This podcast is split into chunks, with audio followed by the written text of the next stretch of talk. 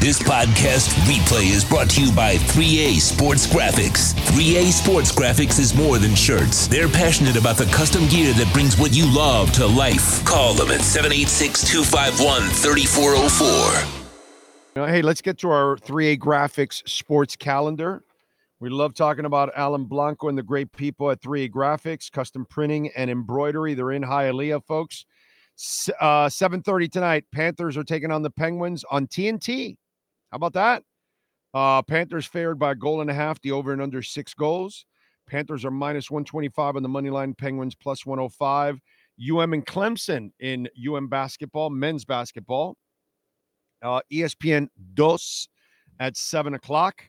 So enjoy that. Uh, and Clemson is favored by seven and a half. The over and under is 151. Thursday, Temple will visit number 20 FAU at seven o'clock is the tip.